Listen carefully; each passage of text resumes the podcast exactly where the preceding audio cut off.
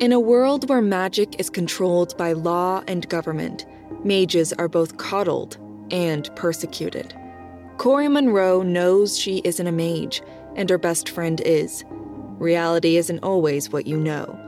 If you are looking for an urban fantasy with found family, an education based magic system, and evolving storylines, try My Luck by Mel Todd, book one in the Twisted Luck series, available exclusively on Amazon. Hello, everybody. This is your host, J. Daniel Sawyer, and I am so sorry I've been gone as long as I have.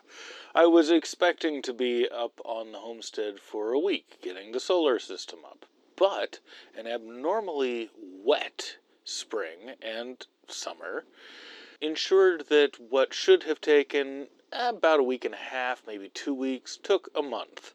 But I now have power, and we are now reunited because Kitty's back on site.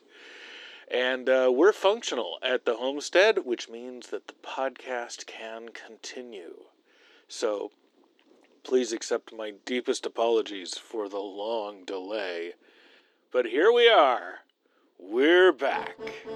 Welcome to The Everyday Novelist. My name is J. Daniel Sawyer, author of nearly 30 books, more than 30 short stories, and numerous articles and scripts and essays, coming to you from up in the crow's nest with my spyglass on this daily voyage through the dicey waters of business, craft, learning, and art in the writing life.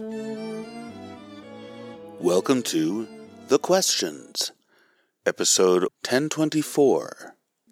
Today we hear from Simon, who asks I loved hearing you read the poems on the podcast. It really brought them to life. Can you recommend any great poetry podcasts? I can't. I've never gone looking for them, and I really should because I dig them. But Poetry Corner will be coming back. My goal is to have it back by August. We should have the recording studio set up on the land by late May, and I'll be back in the studio recording audiobooks and I'll just record poems while I'm in there. So there'll be Poetry Corner returning to the podcast sometime this summer, and then will become a permanent fixture instead of being interrupted because it takes us a year to move house. Oh my god. oh my god. Anyway. uh, we're only 60 seconds into this episode, so anything you can throw in to pad it out would be good. Otherwise, this will be like the shortest episode of all time. Mm, I can also not think of any poetry podcasts that are dedicated to poetry. I know that on YouTube I have heard a couple of um, sh- a couple of poetry recordings, Mm-hmm. but they seem to be one-offs rather than a show dedicated to poems. Hmm.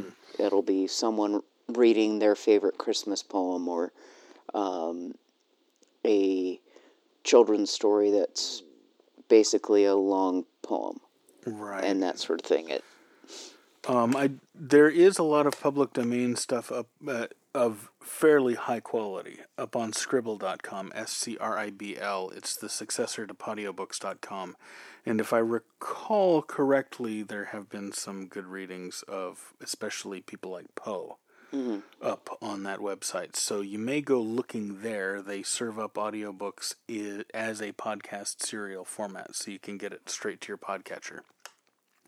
So I'd check that out, and probably also um, LibriVox, where the quality varies a lot more, but uh, you can find some really great stuff on LibriVox.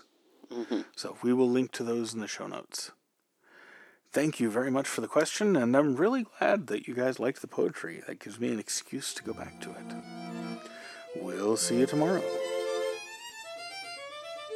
The Everyday Novelist is written by J. Daniel Sawyer and presented by J. Daniel Sawyer and Kitty Nakian and is produced by Artistic Whispers Productions Incorporated. The text is copyright 2021 J. Daniel Sawyer and the production is copyright 2021 Artistic Whispers Productions Incorporated. This podcast is released under a Creative Commons Attribution Non-Commercial No Derivatives license and all other rights are reserved to their respective owners.